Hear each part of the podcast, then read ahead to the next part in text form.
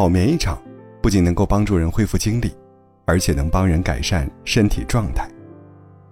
在繁忙的日常中，好好睡觉，就是成年人最好的自我救赎。但是在去年的《中国国民健康睡眠白皮书》则显示，有三亿中国人有着不同程度的睡眠障碍，失眠、多梦、入睡难，正在让很多人陷入睡眠负债。如果你也是其中一员的话，不妨一起跟着世界睡眠专家学学，看如何能够睡个高效的好觉。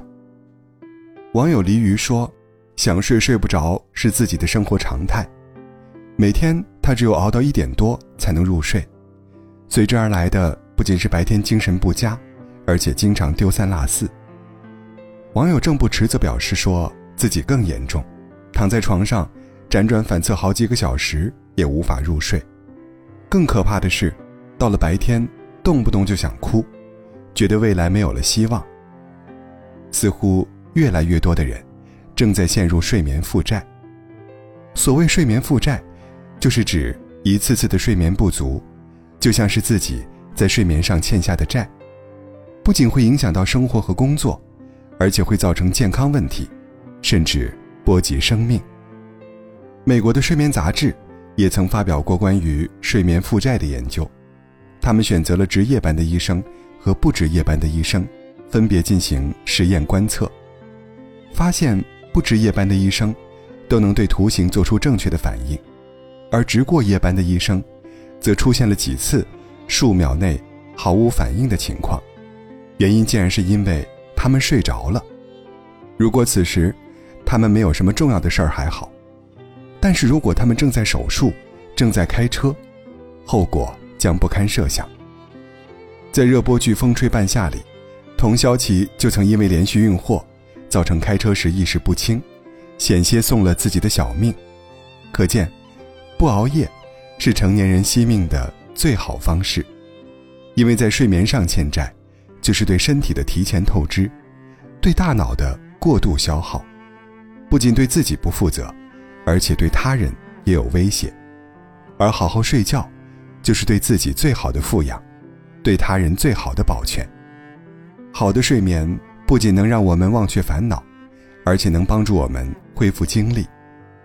很多深夜里的委屈，会因为美梦而得到缓解；很多天黑时的无助，会因为睡眠而得到救赎。好好睡觉，就是成年人最好的自我重启。在备战北京冬奥时，高亭宇有一阵子状态十分不好，不仅身体反应跟不上，而且精神状态也很差。甚至出现了轻微失眠的现象，因为性格内向，他不习惯向亲友倾诉，只能默默调整。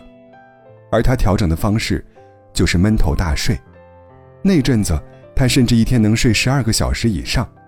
睡饱了之后，他在冰面上的状态也好了很多。即使是比赛时期，他也要保证八九个小时的睡眠。这种高度放松的状态，也帮他在北京冬奥会上。拿下了五百米男子速滑的冠军。很多时候，我们为了工作、为了考试、为了娱乐，会随意牺牲睡眠，但是随之而来的，却是状态的欠佳。想要恢复状态，想要提升体力，你或许欠自己一个安心的美梦。钱钟书先生就曾说过这么一句话：“一呼睡到天明，觉得身体里鲜血全服的疲倦。”都给睡眠熨平了，像衣服上的皱纹折痕，经过烙铁一样。的确，一切有生之物似乎都少不了睡眠的调剂。好的睡眠不仅能够让大脑和身体得到休息，而且能整理记忆，调节激素平衡，提高免疫力，甚至是排除大脑中的废弃物，让我们重获新生。很多时候，一个美梦，就是世间。最好的治愈。睡眠的好处有那么多，但是我们如何才能睡一个好觉呢？作家西野精致在《斯坦福高效睡眠法》当中告诉我们，好的人生需要从一场睡眠革命开始。以下的几个方法，希望能帮助你提升睡眠力。第一，黄金九十分钟决定睡眠质量。很多人发现，自己虽然睡得多，但是第二天醒来后依然很累；而有些人，看似他们睡得少，但却依然能够保持好的睡眠质量。睡眠开始时的黄金九十分钟，这是睡眠的黄金时刻，身体和大脑都处于深度睡眠状态。如果能利用好，就可以帮你快速恢复精力，甚至延缓衰老。所以，从入睡开始。你就要给自己打造一个不被干扰的环境。第二，调节体温，打造最佳睡眠。有人说，即使自己早早躺在床上，但就是怎么都睡不着。其实，是他们忘了打开睡眠的体温开关。我们知道，人类体温一天的温差会有零点七摄氏度左右，而且往往在白天高，晚上低。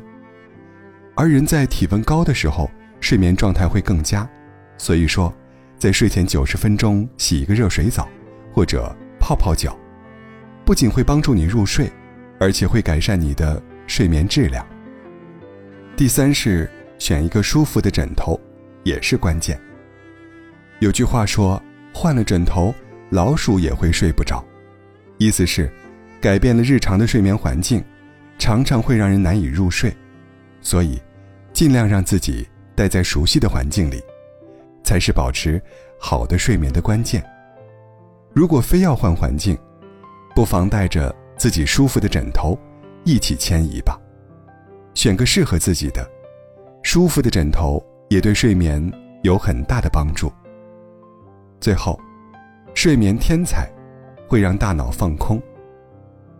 我们经常会在快递和行李上贴上易碎品的标签。但其实，睡眠也是一个易碎品。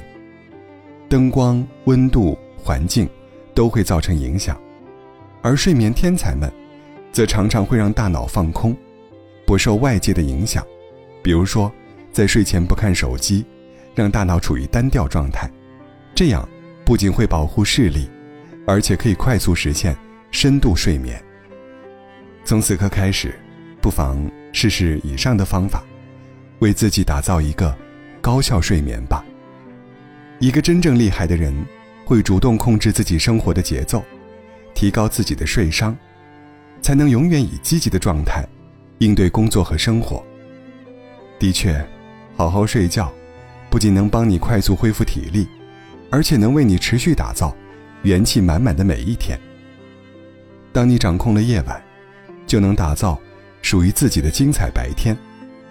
当你控制了睡眠，就能更好的控制自己的人生啊！好好睡觉吧，这是性价比最高的投资。愿你夜有美梦，日有精进。